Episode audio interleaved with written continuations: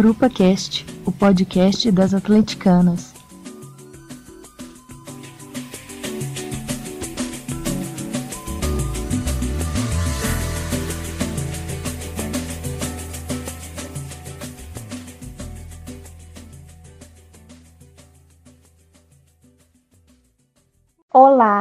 Nome é Denise Carvalho, sou membro da grupa e é um prazer muito grande estar participando hoje desse grupo cast super especial sobre o Outubro Rosa. O Outubro Rosa alerta sobre a prevenção e diagnóstico precoce do câncer de mama.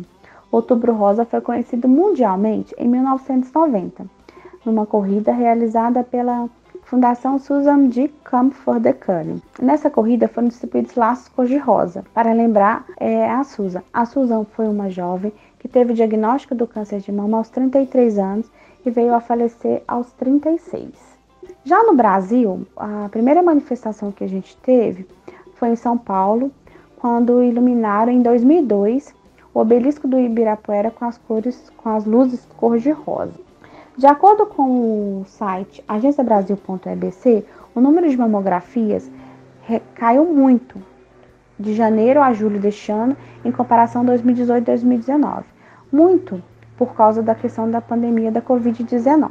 Porém, uma notícia boa é que em 75,54% dos atendimentos realizados neste ano, o tempo de até 60 dias entre diagnóstico e tratamento em todos os estágios do câncer de mama no SUS foi respeitado, conforme preconiza a Lei nº 12.732 de 2012. E o, o Ministério da Saúde lançou a campanha o slogan da campanha é Cuidado com as mamas, carinho com o seu corpo. É, na, no lançamento da campanha, o ministro destacou ainda que, além de pensar o câncer de mama, o Outubro Rosa deve estar centrado no cuidado integral das pessoas para a promoção de hábitos de vida saudáveis. Então, para falar um pouquinho sobre o Outubro Rosa, nós vamos receber hoje várias pessoas para falar para a gente. Doutora Ana, seja bem-vinda! Obrigada, Denise. Se apresenta para a gente, fala um pouquinho do, do, da sua formação. Certo, meu nome é Ana, eu sou médica formada pela Faculdade de Ciências Médicas e da Saúde de Juiz de Fora, Suprema. Fiz residência médica no Hospital Júlia Kubitschek em ginecologia e obstetrícia e agora estou na reta final da subespecialização em mastologia no Hospital Felício Roxo. Então, doutora, a gente gostaria de ouvir um pouquinho da senhora sobre essa questão do, do câncer de mama, é, da, da, da parte da prevenção. Certo. O câncer de mama, ele é um dos cânceres mais incidentes na população feminina. E só o fato de ser mulher já é um fator de risco dos mais principais. Portanto, que é super importante a gente atuar na prevenção do câncer de mama, o câncer de mama é uma doença muito heterogênea, existem diversos tipos, a depender do subtipo tumoral, hormonal, a depender do tratamento. Só que a gente tem que a prevenção entra como um grande fator de proteção, porque a mamografia, que é o exame que a Sociedade Brasileira de Mastologia e a Federação Brasileira de Ginecologia e Obstetrícia recomendam a partir dos 40 anos como rastreio, tem a capacidade de identificar lesões antes dessas lesões serem palpáveis, proporcionando às vezes um tratamento que não seja tão invasivo para paciente, que não precise da anatomia. E a questão da radioterapia e da quimioterapia são questões que vão depender do tamanho do tumor, se o tumor acomete a axila ou não, depender do tipo hormonal do tumor, de toda essa heterogeneidade que a gente falou anteriormente. O ultrassom das mamas, ele também é um método de rastreio, só que ele é um método de rastreio auxiliar. Nem toda paciente precisa de realizar anualmente o ultrassom das mamas. Todavia, todas as pacientes a partir dos 40 anos de idade, e principalmente aquelas que têm um histórico familiar positivo de parentes de primeiro grau, mãe, irmãs, a partir dos 35 anos de idade, precisam realizar a mamografia todos os anos. Ah, sim. É, a, a senhora começou a falar sobre a questão da mulher. E o homem? Ele também tem o risco desse câncer de mama no, no homem? Tem sim, Denise. Apesar do homem não ter a mama tão desenvolvida quanto a mulher, o homem tem tecido mamário.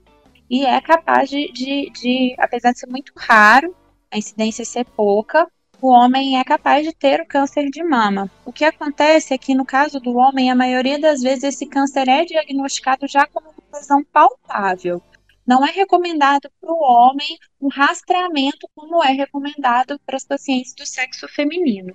Uma outra, uma outra questão, nessa questão da, da mamografia, é, muitas mulheres, a gente tem escutado falar, é, da retirada da mama, tem feito a retirada da mama, da mama como forma de prevenção.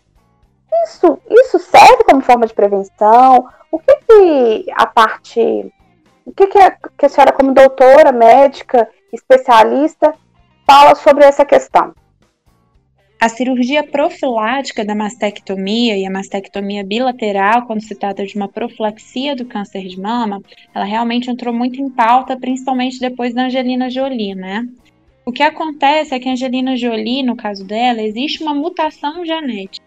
Todas as pacientes que têm uma mutação genética comprovada a partir dos testes genéticos, é, os genes mais populares nesse sentido são o BRCA1 e o BRCA2, que não são tão prevalentes no nosso país. No nosso país, o gene mais prevalente em relação à mutação é o TP53, e existem outros vários, PALB2, CHECK2, que eu acho que não vale nem muito a pena a gente ficar detalhando.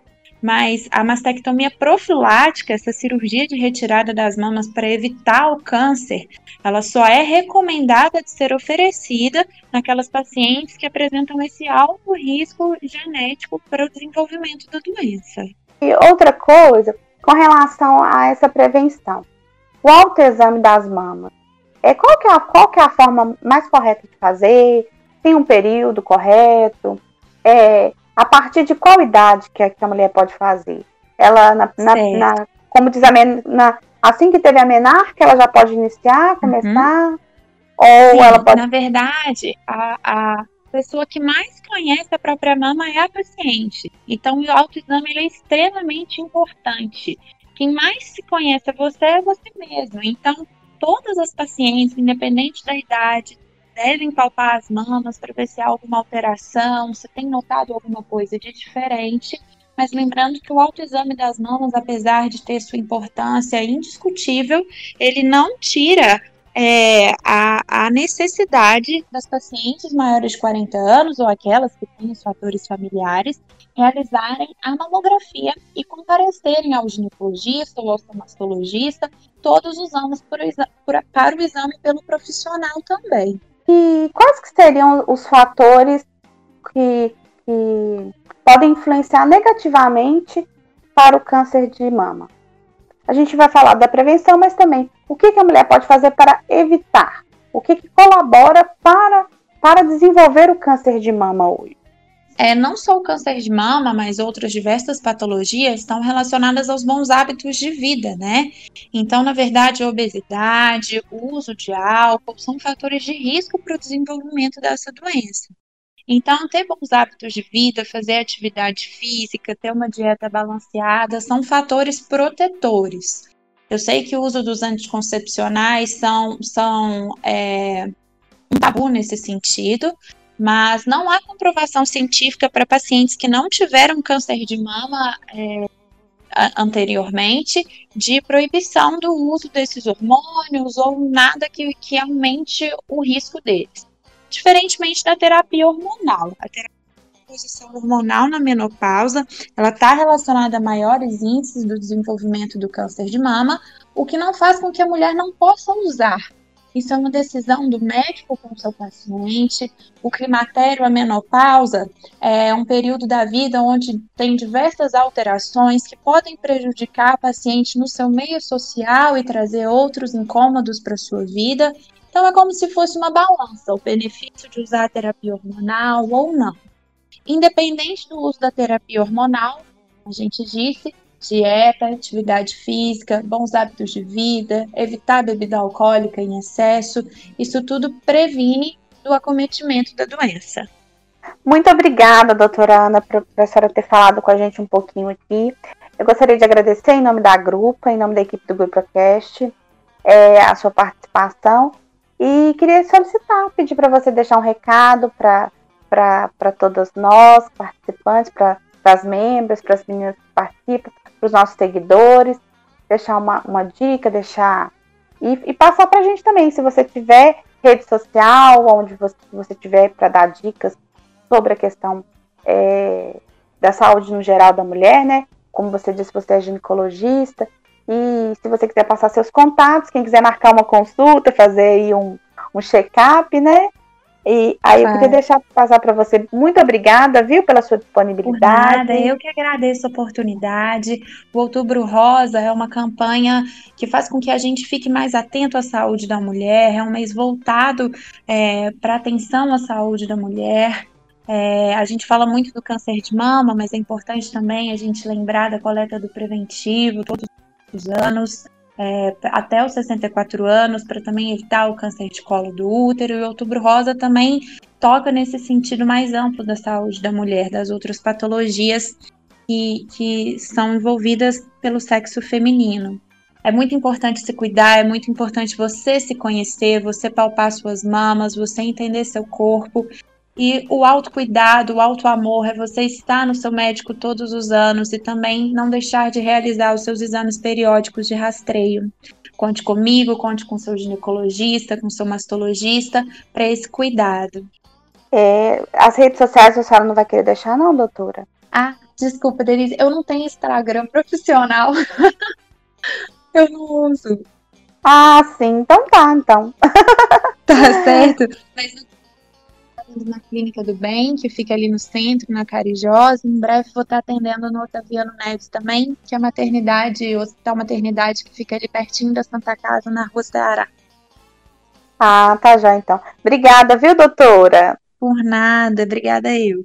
Agora, é, continuando aí a, as nossas entrevistas, que a gente teve super especiais deste podcast, eu vou chamar a Silvia Pena, nossa nutricionista, ela vai falar um pouquinho para a gente aí sobre a, a, prevenção na parte da alimentação, do, da, da parte de se cuidar e cuidar do corpo. Seja bem-vinda, Silvia. Olá, Denise, pessoal. Primeiramente, eu queria agradecer pelo convite de estar aqui hoje falando com vocês sobre esse tema tão importante, né? Que é a saúde da mulher e o Outubro Rosa, pensando aí na prevenção do câncer de mama. E eu queria também aproveitar para parabenizar vocês, as meninas do Grupo Cast, pelo trabalho que vocês vêm fazendo, que é super importante e muito necessário nesse momento, né, e nessa sociedade que a gente vive hoje em dia. Então, muito obrigada pelo convite e parabéns pelo trabalho de vocês. Ai, que legal. Eu fiquei até emocionada aqui. Obrigada, viu, Silvinha? É, é, fala um pouquinho pra gente sobre você, sua carreira, a sua, a sua área de atuação que você faz hoje? Bom, eu sou nutricionista, né? E eu sou pós-graduada numa área da nutrição que é chamada nutrição funcional.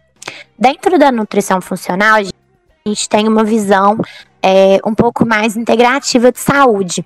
Então, quando a gente fala é, sobre saúde, a gente acaba indo um pouco além do lado nutricional, assim, de só pensar na comida. A gente acaba englobando a saúde como uma tríade, né? Que seria corpo, mente e espírito. Então, quando a gente pensa em prevenção de câncer e saúde em geral, não tem como a gente dissociar essas três coisas, né? A gente tem que pensar no consumo de nutrientes para ajudar na melhora da saúde, na prevenção de doenças, mas a gente também tem que lembrar de como esses nutrientes estão sendo ingeridos, né? Como que está a saúde mental, espiritual da pessoa. É, Dentro da minha atuação como nutricionista, eu não trabalho especificamente com mulheres, mas hoje em dia eu diria que mais de 80% dos meus pacientes são mulheres. Então, essa causa aí do Outubro Rosa é uma causa também muito importante para mim por causa disso. Ah, bacana, muito legal mesmo. Realmente, né, é, essa parte de esses atendimentos de nutrição, a maioria quem procura são mulheres, né? 80%. Só que a maioria dessas mulheres te procuram querendo emagrecer, né? É muito raro, é, é raro alguma chegar. Não, não raro porque hoje a gente tem. Hoje tem um, uma campanha feita a mídia fala muito sobre a questão da alimentação para a saúde. Mas eu digo que desses 80% de mulheres que você atende, é, 50% te procuram para querer emagrecer. Com certeza, não deve ser isso? Sim. E assim, eu acho que como você mesma disse, né, o emagrecimento ele é uma coisa, um fator importante pensando na prevenção de câncer, né? Mas infelizmente ainda a gente tem uma parte muito grande das mulheres que busca emagrecimento apenas por fins estéticos. E assim, por que infelizmente, né? Primeiro, porque o emagrecimento ele também é, é, envolve esses benefícios de saúde. E segundo, porque muitas vezes essa busca estética ela acaba vindo do meio externo, sabe? Então é uma pressão estética que nós, enquanto mulheres, sofremos muito na nossa sociedade, algo que leva muita gente a procurar a nutrição para emagrecer. Enquanto, na verdade, a gente consegue milhões de benefícios de uma boa alimentação que vão muito além disso. Claro que tem a questão estética também, mas eu brinco muito com meus pacientes que, na verdade, ela é um bônus, não é o objetivo principal do tratamento, né? O objetivo principal é a gente conseguir essa saúde plena e com isso virar o emagrecimento. É, então, e, e, provavelmente você deve ter é, clientes esporádicas de períodos.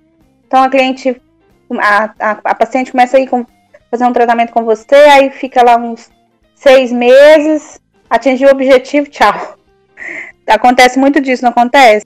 Acontece. E isso é uma coisa que também é prejudicial quando a gente pensa em saúde, porque, assim, é, a nutrição é uma coisa que ela vai estar presente na nossa vida do início ao fim, né? Nutrição começa a estar presente ali quando a gente ainda bebê, que começa a amamentar, e até o final da nossa vida é uma coisa que vai estar ali nos acompanhando.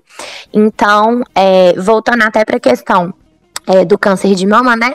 A gente tem como é, um dos fatores principais de prevenção uma boa alimentação. Se eu tenho acompanhamento ali pontual, né, vou lá uma, duas vezes, dois meses, três meses. Durante esse período faço uma boa alimentação. Mas depois, no restante aí do ano, dos anos da minha vida, eu descuido da alimentação, esses dois, três meses não vão ser o suficiente para prevenir uma doença, né, de longo prazo, uma doença crônica como é o câncer. Então, quando a gente pensa é, em prevenir doenças, a gente tem que pensar no cuidado é, para toda a vida. Eu acho que uma coisa que leva muita gente a fazer esse tratamento curto, né, de procurar poucas vezes e abandonar, primeiro esse objetivo focado só na estética, que é uma coisa que eu acho que atualmente ela tá tendendo a mudar um pouco, mas ainda assim a maioria das pessoas busca essa questão estética. E a outra coisa é que a gente espera muito, é, entre aspas, assim, milagres.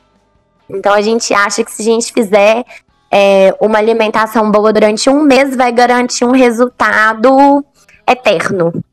E não é assim, né? Na verdade, a gente tem que ter uma mudança de hábitos para poder ter uma saúde como um todo, né? Não só, e quando eu falo hábitos, hábitos não é só alimentação, né? Tô focando mais aqui na alimentação porque é a parte que eu domino mais, mas a gente é, também tem que pensar na qualidade do sono, por exemplo, é, no consumo de água, a gente tem que pensar na atividade física, mas a gente tem que pensar em ter um estilo de vida saudável e não apenas uma alimentação saudável. E lembrar de que isso é para toda a vida, não é durante um mês, não é para ter um corpo sarado para o verão, é para ter um corpo saudável e funcional para a vida toda.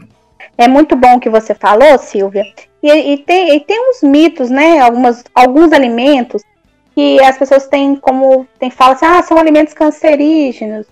É, qual, qual alimento que, que a gente poderia dizer hoje que realmente, a gente puder excluir da nossa alimentação para evitar qualquer tipo de câncer, seja esse de mama, ou para os homens também, algum outro tipo de câncer, um, um, qual alimento que a gente deveria cortar da nossa alimentação hoje, segundo a nutrição?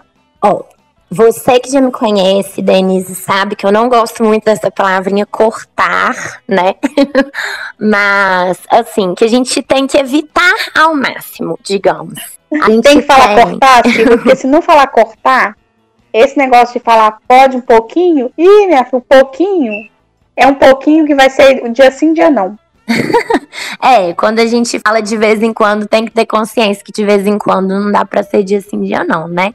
Mas assim, os alimentos que a gente tem realmente comprovação que tem relação com câncer, hoje em dia eu diria que o, o que a gente tem correlação mais forte é o consumo de embutidos, que seriam aquelas carnes ultraprocessadas, por exemplo. Presunto, peito de peru, mortadela, salame, né, bacon, esse tipo de, de produto industrializado. Não estou falando aqui, por exemplo, de um bacon artesanal, mas daquele que a gente compra já pronto na prateleira do supermercado. Por quê? Essas carnes processadas, elas têm adição de conservantes à base de nitritos e nitratos, que são conservantes que têm uma ação é, já comprovadamente cancerígena. É mais específico para câncer de intestino, tá? Não para o câncer de mama. Mas pensando nos cânceres em geral, muitos aditivos alimentares, eles têm indícios de que possam é, aumentar a incidência de câncer. Então, assim, quando a gente pensa em alimentos que contribuiriam para o câncer. A maioria deles são alimentos industrializados, multiprocessados. Então, como se fosse assim: quanto mais industrializado, maior a chance de ter algum componente ali que tem relação com o câncer. E ao mesmo tempo, quando a gente pensa em alimentos que ajudam na prevenção, a gente vai encontrar diversos alimentos e todos naturais. Então, se tivesse que dar uma dica assim, simples e fácil, de alimentação para prevenção de câncer é prefira alimentos naturais e evite industrializados. Então, quanto mais natural, melhor. Quanto mais processado, pior. E aí teria algum, alguma, alguma fruta, legume especial que, que poderia estar fazendo essa função aí de ajudar nessa prevenção? Ou não? Ou, ou em qualquer coisa sendo natural já ajuda. Porque, tipo, eu, eu tô perguntando, porque, tipo assim, a gente tem um. A gente ouve falar assim, ah, batata e acon é bom para diabetes. É, melão é bom para é, infecções. Então, tipo assim, teria algum alimento específico que a gente poderia é, acrescentar na nossa dieta que ajudaria nessa prevenção? Tem, na verdade, tem vários. Por quê? É, os alimentos, em geral, esses alimentos naturais que a gente consome, eles têm nutrientes, né? Minerais, vitaminas, fibra, proteína, carboidrato, enfim. E eles também têm compostos bioativos. Esses compostos bioativos, eles não são essenciais para o nosso corpo, por isso eles não são considerados nutrientes como as vitaminas e os minerais, mas eles podem ter ações benéficas para a gente apesar de não serem essenciais. E aí, muitos compostos bioativos estão relacionados à prevenção do câncer. Então, vou dar um exemplo de alguns aqui. Por exemplo, resveratrol. Resveratrol é, ultimamente, ele está bem famoso, mas é um composto que a gente encontra na uva, principalmente suco de uva, porque no suco a gente concentra um pouquinho mais, né? Mas uva, amora também é uma frutinha que tem é, bastante resveratrol. O cacau também é uma boa fonte de resveratrol e esse resveratrol ajuda na prevenção do câncer. Ai, Silvia, cacau ótimo. Então quer dizer que chocolate previne câncer. Calma lá. Gostei. Né? Porque, primeiro, a maioria dos chocolates que a gente encontra no mercado não tem uma boa concentração de cacau. E, segundo, né, a, o excesso de açúcar pode ser um fator negativo pensando em câncer. Então, quando a gente fala cacau, é cacau, não é chocolate. Ou chocolate com teor de cacau mais alto, acima de 70, pode ajudar nessa prevenção. Fora isso, a gente tem também um grupo de, de vegetais que é chamado de brascas. Essas brascas, como um todo, elas ajudam muito na prevenção do câncer. E o que, que vai entrar nesse grupo? Couve, brócolis, couve-flor, rabanete, repolho, rúcula, agrião. Então, assim, é uma variedade bem grande. E isso são coisas muito tranquilas da gente incluir no dia a dia uma salada, por exemplo, né? Então, não dá para ficar só naquela saladinha de alface e tomate. A gente tem que dar uma incrementada. Né? Quando a gente pensa nessas brascas, a couve, por exemplo, ficou super famosa, né? Suco detox, Por que, que, é tão famoso? Porque a couve tem realmente esses compostos, esses glicosinolados, compostos bioativos que podem ajudar em prevenção de câncer. Não quer dizer que se eu tomar suco verde todo dia eu não ter câncer. Claro, depende de um equilíbrio, né? Mas pode ajudar a prevenir. É, como, como eu te conheço e eu te sigo no Instagram, eu já vi que você dá muitas dicas também é, na questão da saúde mental, é, queria que você falasse um pouquinho pra gente. Bom, então, como eu disse, né, lá no inicinho, é, quando a gente pensa em saúde, a gente tem que pensar nessa tríade, corpo, mente e espírito, né? E não adianta a gente pensar em ter uma alimentação rica em todos esses compostos naturais e ser uma pessoa, por exemplo, que vive estressada, que não dorme bem, que come as coisas somente por obrigação, mas que não tem prazer em comer aquilo. Então, eu acho que a primeira coisa que a gente tem que, que trabalhar, assim, pensando na mente, é o nosso relacionamento com a alimentação. Então, eu vou comer de forma saudável porque eu quero nutrir o meu corpo, eu quero ter uma boa saúde e eu vou aprender a apreciar aquilo ali que eu tô comendo.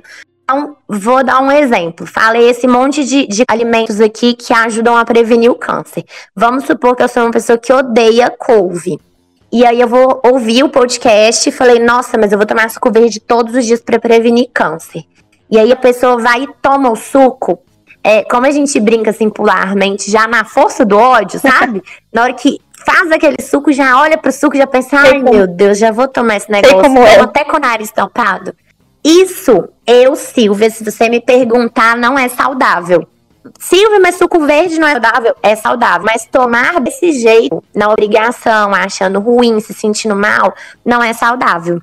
Eu acho que saudável é incluir de uma forma que você goste. Ah, não, no suco eu não gosto, mas a couve refogadinha ali no, no almoço eu gosto. Coma dessa forma, né? E aí, não só nessa relação com o alimento mas também com exercício físico. Então, procurar um exercício que você goste, porque aí você não vai fazer, ai meu Deus, eu tenho que fazer isso para emagrecer, eu tenho que fazer isso para ter saúde. Você vai fazer, nossa, que legal, vou fazer aquilo que eu amo, né? E buscar não só na alimentação e no exercício, mas em outras áreas da nossa vida esse prazer, né? Essa coisa de estar bem conosco mesmos. Então, por exemplo, se eu gosto de ler eu gosto de escutar música, se eu gosto de dançar, se eu gosto de fazer um artesanato, se eu gosto de fazer um crochê, tentar incluir isso no meu dia a dia o máximo que eu conseguir. Eu poder também é, cuidar da minha mente e não só do meu corpo. Eu, Silvia, particularmente, coisas que me ajudam muito é, são, além da alimentação, né, claro, é, são a meditação, que é uma coisa assim, é, simples que dá para todo mundo inserir no dia a dia. Quem tem dificuldade começa com um minutinho, dois minutinhos, mas é uma coisa que me ajuda muito.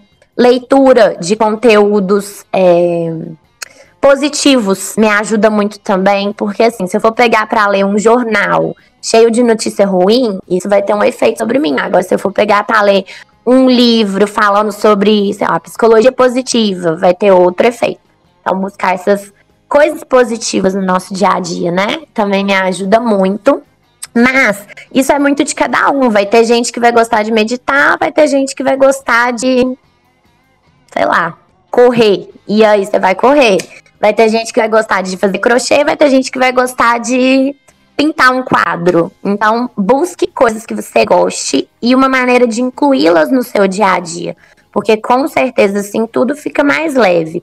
E aí pensando em, em, fatores do câncer não alimentares, o estresse também é um fator que pode contribuir muito, porque quando a gente fica muito estressado de forma crônica, a gente tem alteração de várias coisas fisiológicas ali no nosso organismo que a longo prazo podem contribuir para o desenvolvimento de várias doenças, inclusive do próprio Ótimo, câncer. Não, muito boa a sua fala. É, ainda segundo o site Agência Brasil.tbc, a estimativa é que cerca de 30% dos casos podem ser evitados com a adoção de hábitos simples, como você disse, né, praticar atividades físicas, alimentação saudável. É, então agora eu gostaria de deixar para você, para você, é, agora eu gostaria que você falasse para a gente sobre um pouquinho aí sobre as suas redes sociais, como que agenda uma consulta com você, se alguém quiser é, é tratar, conversar melhor sobre essa mudança de hábito aí que a gente vai começar a dar o pontapé agora. É, e já queria te agradecer pela sua participação, obrigada pelo seu tempo, disponibilidade. É, a gente fica muito honrado de ter você aqui. Infelizmente, você torce pro time errado, mas nem tudo é perfeito, né? obrigada, viu, Silvia? Sucesso para você. Oh, eu acho ótimo a gente torcer para times diferentes. Eu acho que é bom para as pessoas verem que as, nós somos adversários dentro de campo, certo? Fora de campo não tem nada disso não. É todo mundo no mesmo time, no time das mulheres, né? No time da inclusão, no time da saúde. Bom, é, minhas redes sociais, é, eu, a que eu uso mais é o Instagram. Meu Instagram é Silvia Pena, com dois N's, ponto Nutri. E lá no Instagram eu dou muitas dicas de receitas, de coisas que me fazem bem também fora de alimentação. Eu costumo deixar uns stories lá falando, compartilhando um pouquinho, né, minhas experiências. E para marcar consulta é só me mandar um direct lá no Instagram ou quem preferir me mandar uma mensagem no WhatsApp também. Meu número de WhatsApp tá disponível lá no Instagram, é só clicar no link que já vai direto para ele, tá?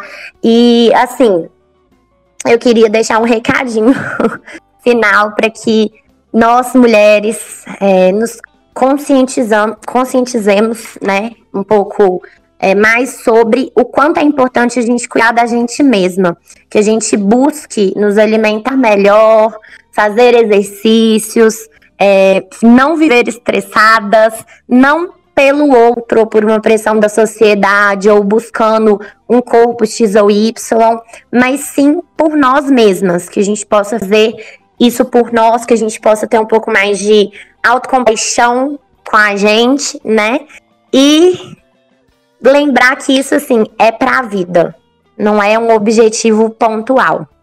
É realmente reeducar e buscar hábitos de vida, não só uma dieta e um treino para o verão.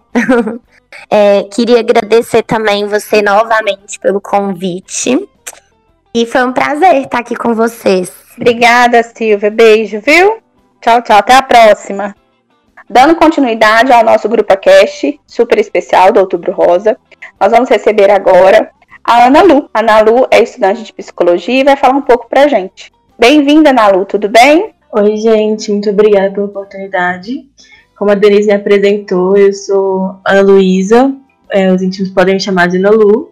Eu sou graduanda do oitavo período de psicologia e membro da grupa, com muito orgulho. E a gente vai conversar um pouco agora sobre saúde mental, especialmente saúde mental no tratamento é, da mulher diagnosticada com câncer de mama, né? Que é uma parte muito importante também desse cuidado que a gente pensa de abordar no, no Outubro Rosa, enfim. Vamos conversar um pouquinho. Então, muito obrigada, viu, Nalu?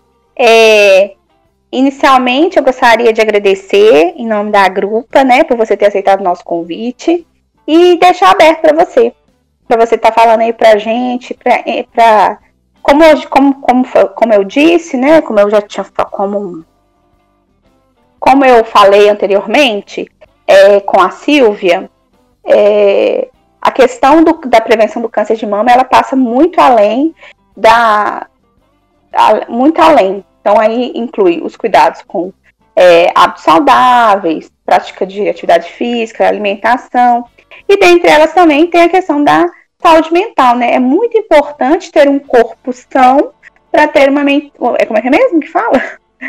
É muito importante ter uma mente sã para ter um corpo são. É isso?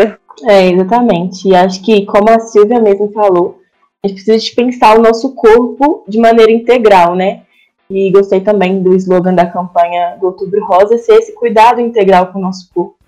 O nosso, nós somos nosso corpo, assim, né? A gente não tem a separação de entre mente e corpo, não existe separação. Tudo que é da nossa mente, que trata da nossa questão mental, ela perpassa o nosso corpo justamente por essa impossibilidade de pensar as duas coisas separadas. Então, é, tratar sobre isso no Outubro Rosa é mais do que essencial, né? A gente pensa que a gente consegue observar que estudos têm comprovado cada vez mais que as perturbações emocionais prejudicam o funcionamento do nosso sistema imunológico, né? Que causam alterações bioquímicas, enfim. A partir daí, a gente fica cada vez mais é, propensa a desenvolver doenças, é, enfim, por estar com o próprio sistema imunológico é, baixo. Então, a gente tem que pensar que quanto me melhor a gente estiver emocionalmente, a gente vai estar mais menos vulnerável para adoecer. É, ou seja, né, esse cuidado com a nossa saúde mental ele é essencial. Pensando um pouco nessa questão do corpo, né, assim, é, que envolve muito do câncer de mama, que perpassa muito o corpo, é importante destacar que é a partir do nosso corpo que a gente constitui laços, que a gente cria é, afeto com as outras pessoas, é a partir do nosso corpo que a gente ocupa lugares e funções. É, então, a experiência do câncer de mama realmente pode ser vivida como algo muito intenso. Não só do câncer de mama, né, mas como de todo câncer. Então, esse corpo tem um lugar especial é, nessa, nesse diagnóstico, né? Infelizmente, o que a gente percebe. Pode falar, Denise. É realmente é, essa questão do câncer de mama, ela, ela envolve assim, é um turbilhão de emoções, tanto para a prevenção, quanto é, eu sou mulher, tenho 35 anos, é, não tenho caso na minha família, porém todas as mulheres elas têm essa, essa, esse medo, né? Esse, esse, esse medo de um dia ter. É, então é uma coisa realmente a se trabalhar, porque igual você falou, a questão da, da mama, ela, ela é muito mais. É, é muito mais. É, para a mulher, né, significa muito. Para a mulher significa muito.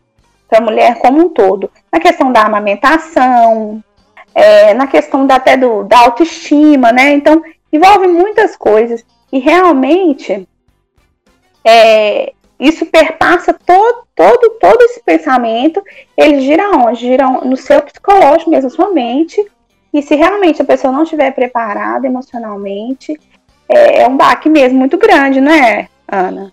Exatamente, Denise. Assim, o que a gente percebe é que o câncer ainda está muito associado, apesar dos é, avanços tecnológicos, do tratamento que a gente percebe, ele ainda está associado no senso comum ao imaginário de morte, de dor, de sofrimento. É, e não que não seja isso, não que envolva essas coisas, porque a gente sabe que realmente é algo muito pesado, mas ainda tem muito essa carga, apesar dos tratamentos, das conquistas é, científicas que a gente tem é, adquirido né, ao longo desse tempo. E aí, como você falou, o câncer de mama especificamente, ele afeta, ele envolve as fantasias que a gente tem relacionadas à nossa feminilidade, à nossa sexualidade, à maternidade, como você mesmo disse, nós, como, como mulheres, ao longo da nossa vida, a gente vai criando uma série de fantasias, né, de ideais sobre essas coisas. E o seio, ele é um órgão que está repleto, né, a mama é um órgão que está repleto desse simbolismo é, sobre feminilidade e sexualidade e maternidade.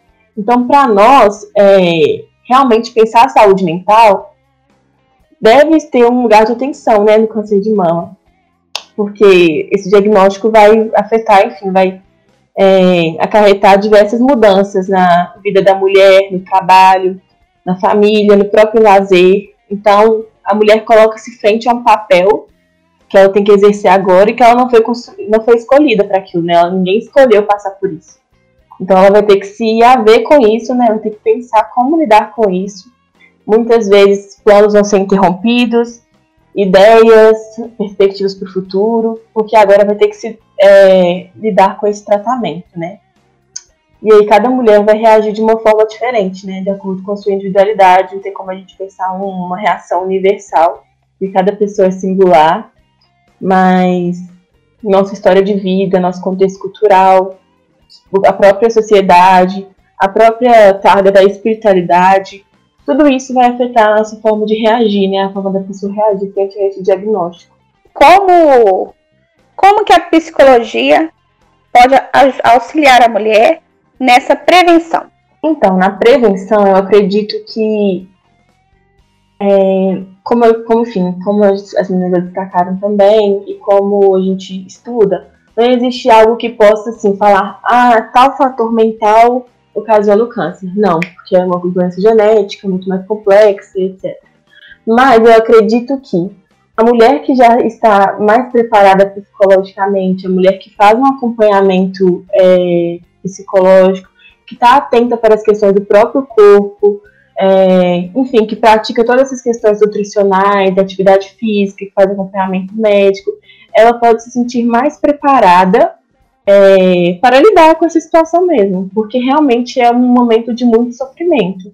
Não tem como falar que a pessoa vai estar isenta desse sofrimento, porque não vai. Ela vai ter que. É, vai passar por um luto mesmo, porque é um processo de muitas perdas. Mas você estando mais capaz de lidar com isso, com certeza você vai ter um, um prognóstico melhor, vai ter uma expectativa melhor para lidar com a doença.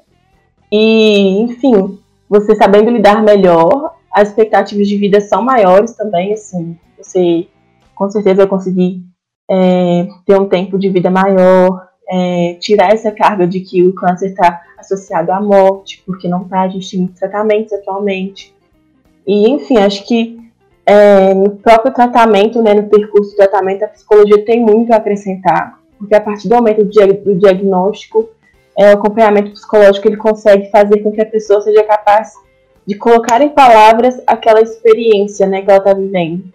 Que muitas vezes aquilo que a gente vive foge do que é possível ser falado, do que é possível ser demonstrado, mas a psicologia vai dar esse espaço para que a pessoa possa falar e significar aquilo. É, você fala no sentido da terapia feita, né? terapia. Sim, se preparar, é, fazer um acompanhamento psicológico, fazer a psicoterapia, para que ela seja mais é, capacitada para lidar com essas ocorrências que, enfim, a gente não controla mesmo, né? São coisas que nos acontecem. É. Hoje ainda, é, Ana Lu, existe um tabu, né? As pessoas procuram um psicólogo somente quando elas estão passando por algum drama. Se a vida dela está bem, se está tudo mil maravilhas, ela nem lembra que existe psicólogo. É, é, normalmente é isso que acontece mesmo nos estudos que vocês veem. É, porque você está na, você tá estudando, já está no oitavo período, está encerrando, né? Daqui a pouco você vai começar é, uma especialização, né? Que faz logo depois. Mas nessa parte sua de estudo, você já pode perceber que realmente existe esse nicho que procura o psicólogo somente nos momentos que estão passando por algum tipo de drama, sofrimento, e não aquela pessoa que, que, a, que aceita que a, a, pessoa do psicólogo deveria ser como se fosse um clínico geral uma pessoa, um, um médico que te acompanha em todos os seus momentos, tanto altos quanto baixos. Não seria mais ou menos isso, Ana? Sim, com certeza, Denise. O que a gente percebe é a associação que existe entre o tratamento psicológico e a loucura. Então, é o psicólogo é só pra doido, só pra louco. O que a gente percebe que não. O psicólogo é aquele profissional que, é, a partir do, da relação com o psicólogo, ele vai te auxiliar a construir habilidades, a construir recursos para lidar com as intempéries da vida que vão surgir mesmo. Então, todos nós vamos passar por momentos de dificuldade, assim. É, com o tratamento psicológico, nós nos tornamos mais capazes de nos haver com essas dificuldades, de lidar com elas, de buscar nossos próprios recursos para poder é, agir frente às dificuldades da vida. Infelizmente, as pessoas só procuram esse tipo de tratamento é, geralmente quando já está numa situação ruim, assim, né? Assim, já está numa situação realmente em que a saúde mental já está prejudicada. Não que seja tarde, claro, a gente sempre tem oportunidades, né, assim, de aprender e, enfim, nunca é tarde para começar uma psicoterapia e uma análise. Mas não é só nesses momentos, né? A, intenção da psicoterapia é nos capacitar, nos tornar mais habilidosos para é, sermos mais felizes, né? Seguirmos mais nossas orientações de vida, nossos desejos, nos conhecermos melhor. Ana, é, eu gostaria de agradecer por você ter falado com a gente aqui e gostaria de pedir para você deixar um recado, uma mensagem a todas as mulheres que estão nos ouvindo, seja elas portadoras do câncer, seja elas pessoas que já sofreram com câncer de mama, seja ela pessoas que estão aí nessa, nessa busca, né, pela prevenção, é, a mensagem, uma mensagem da parte da psicologia é, para gente, para nos fortalecer aí mais a cada dia. É, em nome da grupo te agradeço novamente, viu?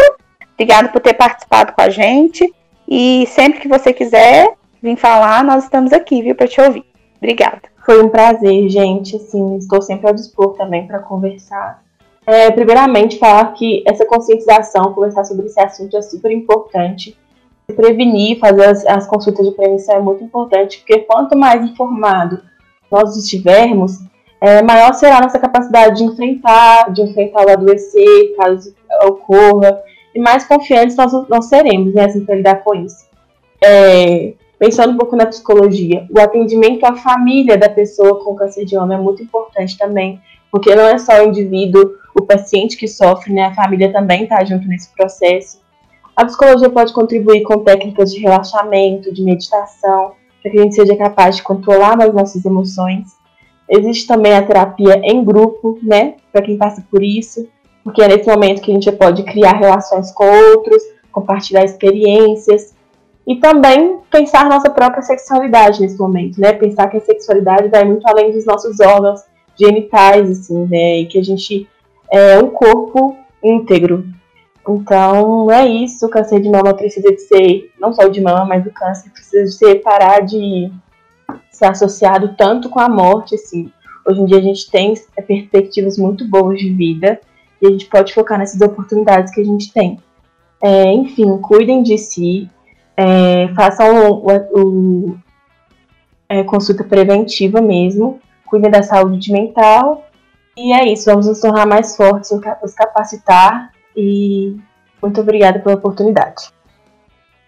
É, a gente vai estar recebendo agora a Tassiane Pinheiro. Tassiane, se apresenta para a gente, fala um pouquinho sobre o seu trabalho. É um prazer muito grande receber você aqui no nosso Grupo Cast. Olá, muito obrigada pelo convite. É uma satisfação muito grande estar aqui falando um pouquinho sobre o meu trabalho, principalmente nessa campanha tão interessante, né? Bom, meu nome é Tarciane Pinheiro, mais conhecido como Tars Personal. Eu sou hoje especialista em mulheres, em especial as mães. Trabalho com, com gestantes, com lactantes, é, com mulheres que estão tá em idade fértil, com mulheres que estão tá entrando no climatério, que estão tá na menopausa e mulheres já idosas. A minha transformação em trabalhar com mulheres aconteceu depois da maternidade.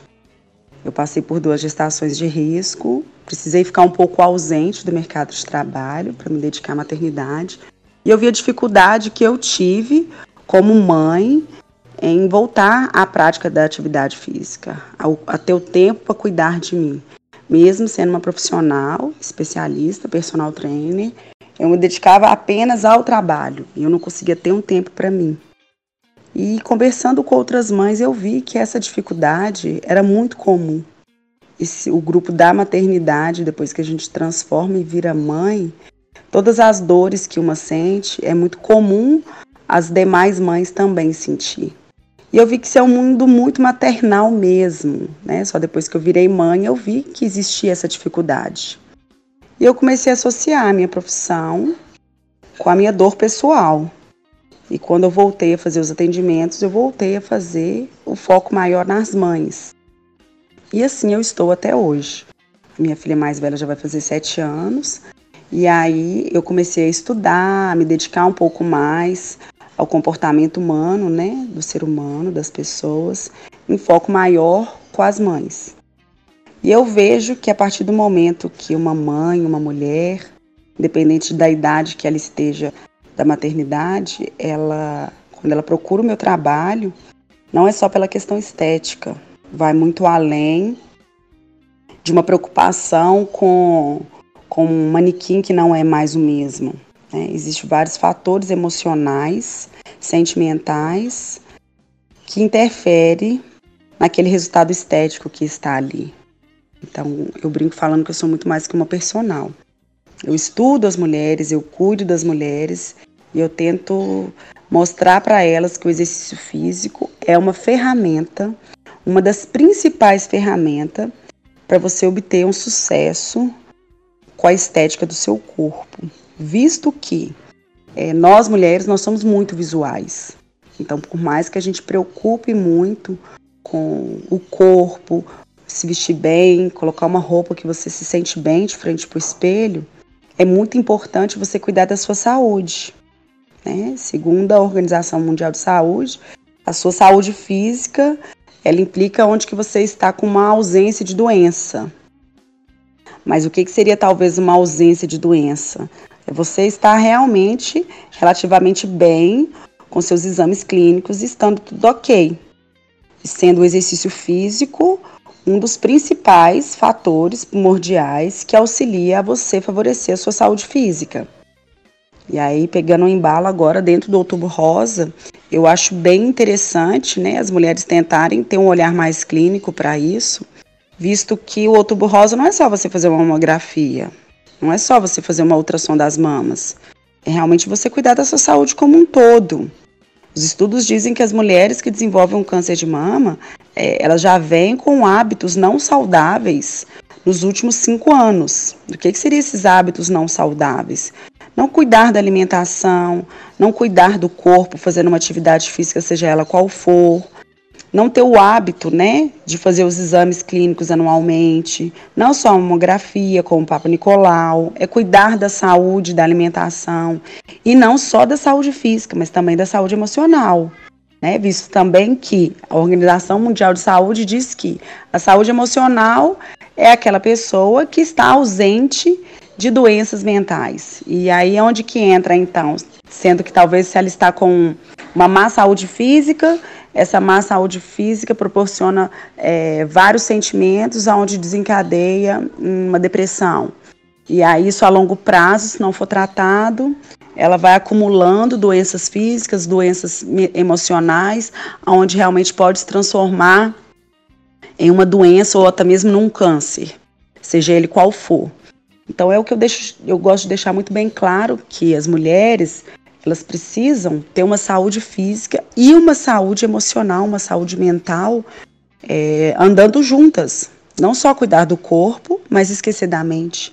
E não só cuidar da mente, mas esquecer do corpo, visto que o corpo, nós somos um ser humano, nós não somos uma máquina e a gente precisa ser cuidado né? As nossas articulações, as nossas musculaturas, elas vão atrofiando e vai ficando sem a lubrificação e a gente precisa manter essas articulações, essa musculatura em funcionalidade. As mulheres, nós temos prazo de validade em vista de questões hormonais. Chega num certo momento da idade em que a produção de hormônio ela tende a ir diminuindo. Então, se a mulher é fisicamente ativa, ela vai conseguir passar por essa fase do climatério, a fase da menopausa, é, com menos sintomas ou às vezes nenhum tipo de sintoma. Se ela já tem hábitos saudáveis de praticar exercício físico e cuidar da alimentação.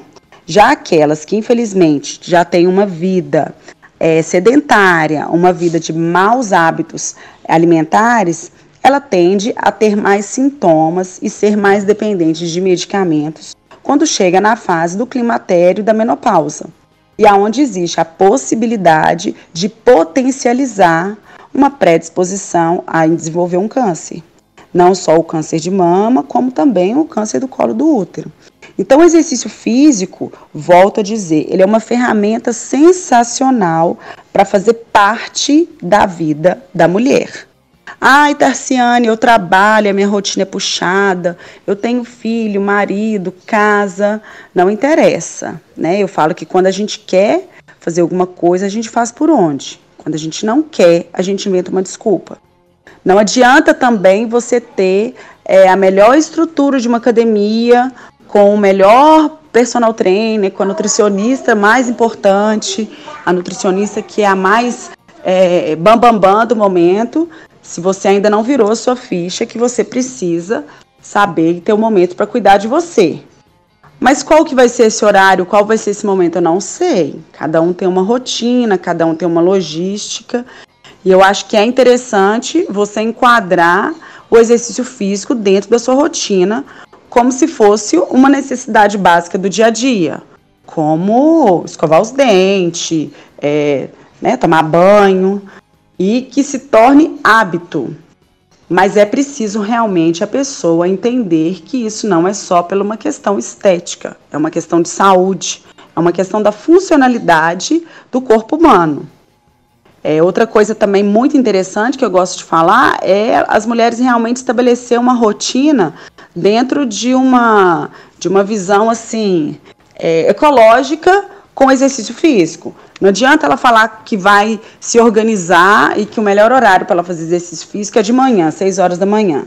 Mas ela consegue acordar cedo?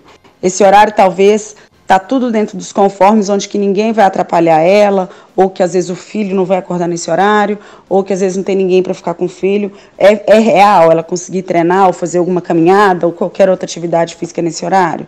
Não, talvez seria talvez interessante no horário do almoço, né? Depois que antes de almoçar, consegue tirar um tempinho, ou depois do expediente de trabalho, né? mas também tem que ver que às vezes no final do dia a pessoa já está muito cansada fisicamente e ela não tem força suficiente para realmente se locomover para fazer um exercício físico. Então cada um vai ver é, qual que é o seu horário melhor para poder se exercitar. Ou aquelas que ainda não sabem falar qual é o melhor horário para se exercitar, ela tem que fazer um teste. Talvez ela comece a exercitar na parte da manhã, talvez ela comece a exercitar de tarde, comece a exercitar à noite e aí ver o que, que funciona melhor. Mas é muito importante você ser orientada por um profissional que seja qualificado e tenha uma formação específica com aquela prática daquela atividade onde que você vá fazer. Seja ela uma caminhada, uma corrida, musculação, né? Hoje eu trabalho só com mulheres, meu foco maior é as mães, conforme eu tinha te falado, então, hoje eu busco mais estudos, mais conhecimento, é, mais formações, de onde, para que isso é, traz uma bagagem maior para mim, para eu conseguir criar um pouco mais de, é, de estudo, de conhecimento e até mesmo um pouco mais de autoridade no que eu falo. Né? Então, assim, são várias ferramentas aonde eu vou estudando, eu vou me especializando.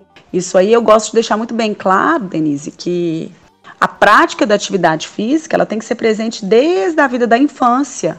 Né? As mães apresentar o exercício físico para as crianças como uma ferramenta do dia a dia, que faz parte, né? Não só um esporte em si, mas a vivência lúdica com brincadeira, com atividade física, é, uma natação, o balé, o futebol, o taekwondo. A criança ela precisa ter um contato com várias atividades físicas.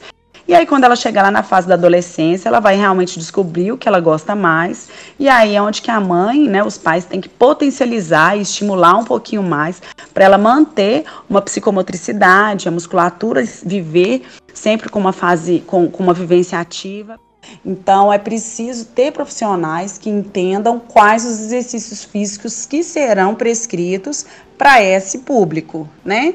Nem sempre aquele exercício que você está executando talvez seja indicado para você. Eu gosto de deixar muito bem claro que não existe exercício errado. Existe talvez a pessoa que ela não está apta a fazer tal exercício. Isso acontece muito também na gestação. As gestantes ficam um pouco perdidas, o que pode, o que não pode fazer, né? É, como eu sou especialista, né? Eu atendo uma grande parte do meu público são as gestantes. Então, eu, eu gosto de deixar isso muito bem claro, né? Para respeitar a fase trimestral que você está vivendo. Seja o primeiro trimestre, o segundo ou o terceiro. Então, tem exercícios que são de grande importância ser trabalhado ali no primeiro trimestre. E aí tem outros que você já não pode fazer no segundo trimestre. E tem outros que são de extrema importância você fazer no terceiro trimestre, né? E quais que serão esses exercícios? Eu não sei. Cada grávida tem uma sua particularidade. Né? Eu não sei qual que é a vivência dessa gestante com a prática de exercício físico, como que era a vivência dela antes.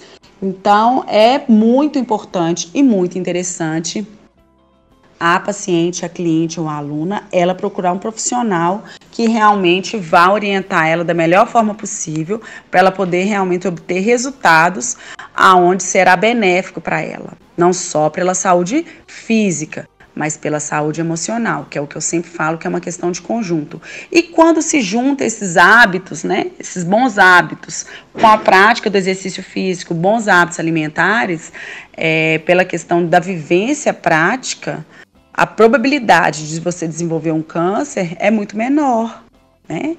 E volto a dizer, não é só a questão da mamografia, não é só a questão do exame preventivo, não é só é, a ultrassom da mama, é um conjunto de cuidados que todas as mulheres precisam ter para realmente cuidar da saúde.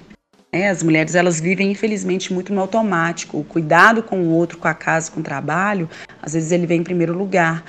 mas é o que eu sempre falo: você é a prioridade na sua vida. Se você Sim. não cuidar de você, ninguém vai cuidar.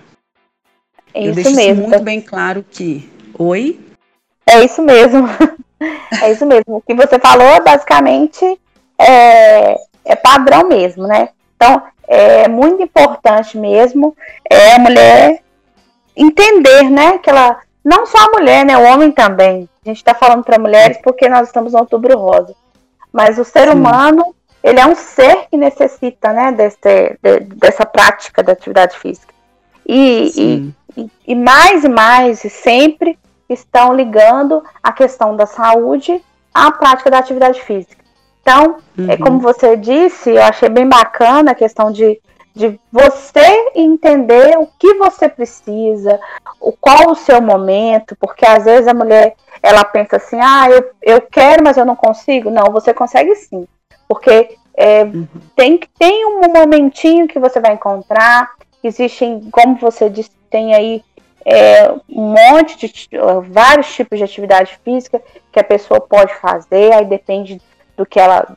Depende da pessoa, vai depender dela, né? Do que ela vai poder uhum. fazer de acordo com o perfil dela.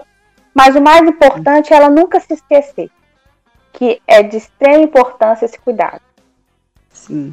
Uhum. E aí eu, é isso, e aí eu, isso, aí eu queria agradecer você pelo, por você ter tirado esse tempinho para falar aqui com a gente.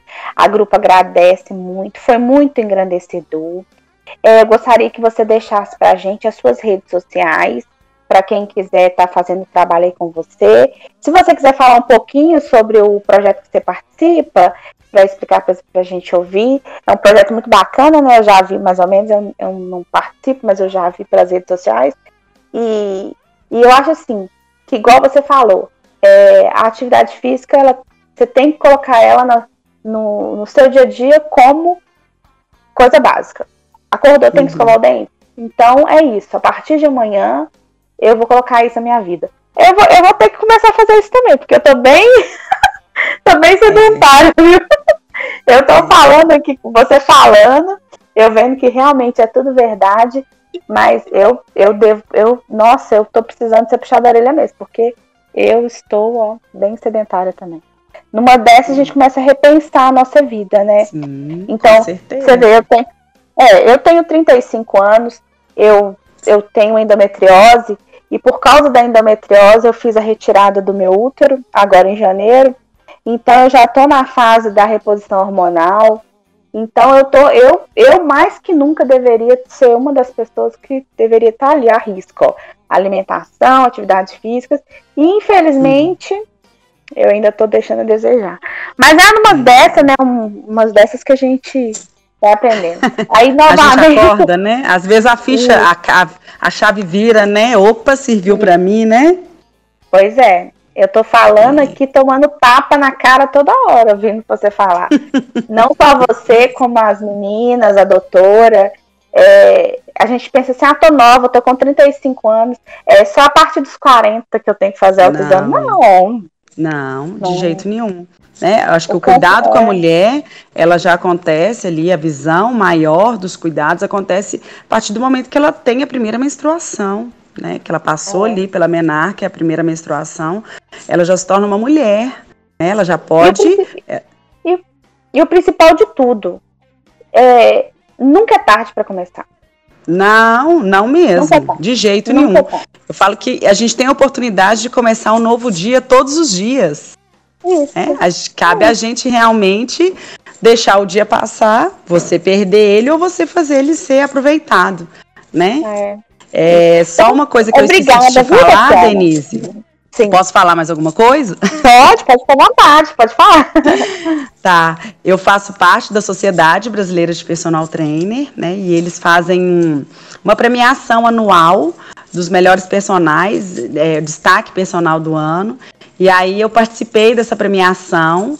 Eu fiquei entre os 20 primeiros classificados, e aí depois eu consegui ficar entre os 10 classificados e eu recebi minha plaquinha hoje aqui, tô até meio emocionada. Ai, que legal, sou, parabéns! Os 10 melhores personal trainer do Brasil. Parabéns, parabéns. Obrigada. Viu? Obrigada. Então, é mulher, né? A gente, a gente ser mulher é um desafio muito grande. E ser. Com certeza. Você chegar entre as 10 é, é deve ser maravilhoso para você mesmo. Porque Não, é um certeza. reconhecimento muito bom, né? Aí, igual eu falei, eu vou, vou, passar a palavra para você agora, para você se despedir e deixar suas uhum. redes sociais. Se você quiser falar um pouquinho sobre o seu projeto, você pode falar. Que é o projeto tá. básico uhum. mesmo que você participa. E Isso, no mais eu quero agradecer, mandar um abraço, sou super sua fã. Estou te seguindo Obrigada. nas redes sociais. Acho maravilhoso o seu trabalho. E sucesso para você, que você em breve chegue aí entre os top 5 e você seja uma das melhores, se não for a melhor, viu? Obrigada. Isso, viu, ano que vem temos, tem como meta chegar pelo menos entre os três. Vai chegar sim. obrigada. Vai, Vou passar para você, para você se despedir. Para quem quer conhecer um pouquinho mais sobre o meu trabalho, é, vou deixar meu Instagram, é Tarci Personal, T-A-R-C-I Personal. É, lá tem todo o meu trabalho, o que, que eu faço, né? Eu sou especialista nas mulheres, especial as gestantes. Faço parte de um projeto sensacional que é o desafio, né, o desafio da Lele, onde eu sou responsável lá dentro pelo grupo das gestantes das lactantes. E dentro do, do, desafio também tem o projeto com o método hipopressivo que eu trabalho. E ele faz parte de todas as categorias. Eu faço os atendimentos online, presto consultoria. No atual momento eu não estou conseguindo fazer atendimentos presenciais, mas eu consigo fazer os atendimentos online. Então, quem tiver interesse pode me chamar no Instagram, ou então pode me mandar um e-mail, ou deixar é, um WhatsApp, vou deixar o número do meu telefone e até mesmo do meu e-mail. Meu WhatsApp é 31 99106 8794, repetindo, código 31 99106 8794. A minha página do Instagram é Tarsi Personal e o meu e-mail é tarcianeps@gmail.com. Espero ter contribuído para vocês. Se eu conseguir tocar pelo menos uma ou duas mulheres com as informações que eu passei, eu já fico muito feliz. E qualquer coisa que vocês precisarem, pode me chamar que eu estou à disposição. Estamos chegando ao final. Gostaria de agradecer a doutora Ana Carolina, a Tars Personal, a Silvia Nutricionista e a nossa grupa, Ana Luísa, estudante de Psicologia. Obrigada pelo tempo e disposição de todas vocês, meninas. O mês de outubro termina hoje, mas a campanha deve permanecer sempre. Por isso, se cuide, siga as dicas das meninas e ajude a divulgar esse episódio. Obrigada, beijos e até o próximo GrupaCast.